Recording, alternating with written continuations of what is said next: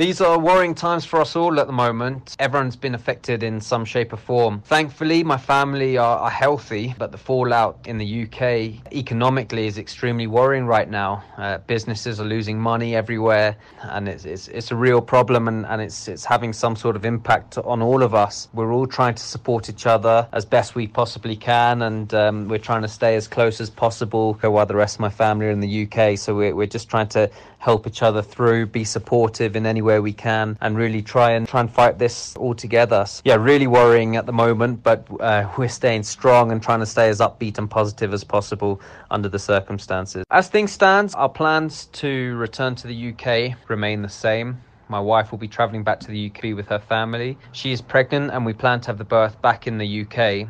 So getting her back to her family as soon as possible is, is of paramount importance right now. For me, I'll monitor the situation going forward, and um, as with everyone, hope to see vast improvements in the coming weeks and months. But I'm watching the fallout on the news as much as possible and, and trying to stay up to date with, with what's happening and the advice from the government, both here uh, in South Africa and in the UK. So yeah, it's a very difficult time, but but as things stand, our, our plans remain the same. All I can say is that we're hoping that this gets under control in the coming in the coming weeks and months and and we can continue as planned